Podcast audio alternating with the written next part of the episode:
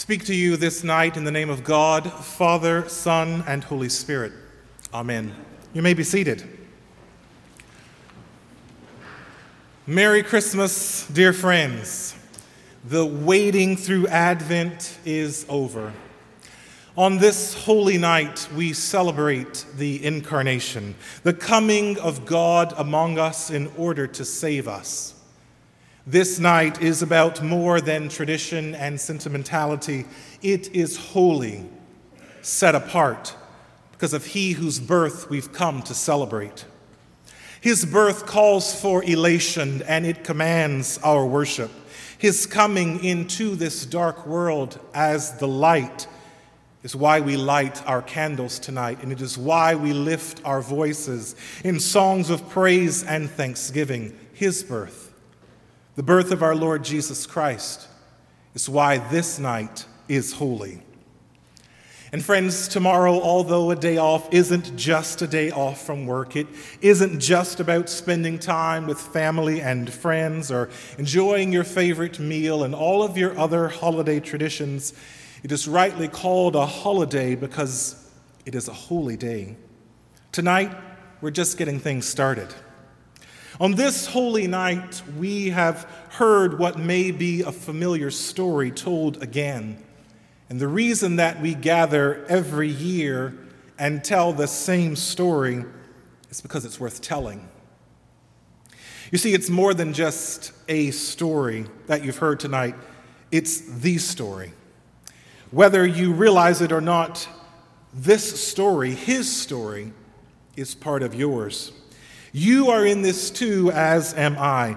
No, we weren't there when it all happened, and we aren't referred to in the actual words used to tell this story, but his birth affects you and me, and indeed all humanity.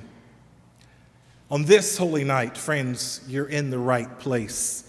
Here amongst God's people, God is present, just as he was on that night.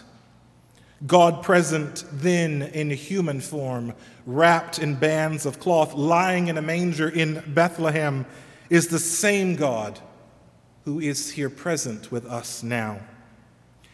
And just as the shepherds were filled with joy at the news of his birth, and even more so, I think, when they saw him for themselves, I pray that the eyes of your heart will see him too, and that that joy will fill you that the cares and concerns and worries and sorrows and anxieties of this life will fade, that that joy will be your strength.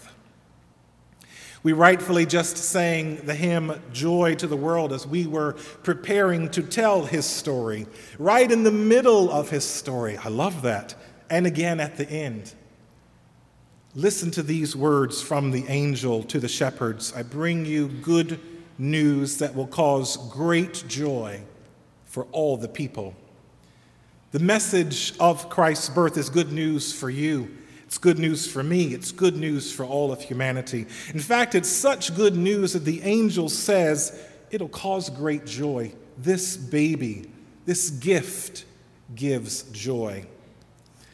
And isn't that all of our hopes when we give a gift? Isn't that the reason you spent all the time you did at the mall or online shopping, whichever you did? Isn't that the reason?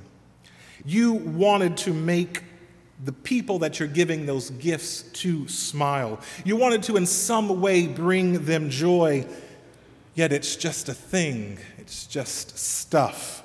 A wanted thing, perhaps but by the nature of it being things and stuff, it doesn't have the ability to give true joy.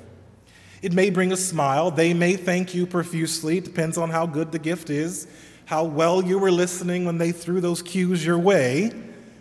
But it doesn't bring us true joy, right?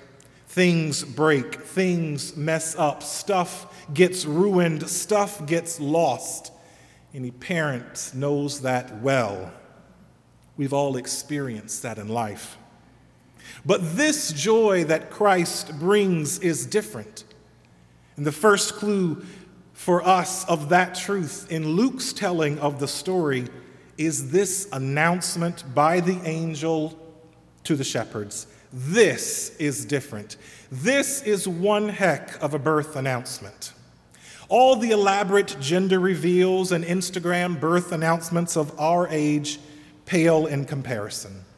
You can be certain, friends, that if an angel appears to make an announcement, it's important. They are messengers of God and they command attention when they show up in Scripture. The presence of the angel is meant to signal to us and for all those who would hear Luke's account of the birth of Christ that this one about whom they are speaking is different, is special, is chosen, is holy. Luke also wants us to pay attention to those to whom the angel chose to appear to announce Christ's birth to lowly shepherds. Perhaps these are not even the shepherds who own the sheep. Perhaps these are just the ones who happen to tend them overnight. Friends, this is the low of the low. This is an indicator. This is a sign that this is the beginning of the undoing of the status quo. Things aren't going to be the same anymore, and still to this day, they aren't. History was changed that night forever. By making this announcement to shepherds, God is highlighting the nature of he who was born. The angel said that a Savior had been born, the Messiah, the Lord. Friends, this is huge. This is radical. This is not just a baby, this is the baby the one who would save them and us. If CNN or CBC had been around, this would have been breaking news, interrupting your regularly scheduled programming. In that day, friends, no one threw around these terms, Savior, Messiah, and Lord, because the Jewish people were looking for the Messiah. They were looking for the one that would come and save them. They were looking for the Lord God's anointed, God's chosen one, the one about who the prophets had spoken, both those long ago, and let us not forget our dear brother J.B., John the Baptist. When the angel announced that in the city of David a Savior had been born, the Messiah, the Lord, this was significant. Could it be? Is this really it? Has the one for whom we've waited actually come? The angel said, Here's a sign, just so you know. You'll find the baby wrapped in strips of cloth and lying in a manger. If I had been a shepherd, if the shepherds perhaps had had time to process what they had just heard, they must have thought something like this wait a minute, right? The Savior, the Messiah, the Lord wrapped in cloth, and did that angel just say lying in a manger? No. There must be a breakdown in the download of information, right? That file is corrupt. This is not how the long awaited Messiah, the one who will save us and all humanity from sin and death, will enter. A baby in a manger? Yet they found Jesus just as the angel had said. It was just as it had been foretold by the prophets. This means of coming to us, of coming to save us, was with intention. This was no accident, it was with purpose.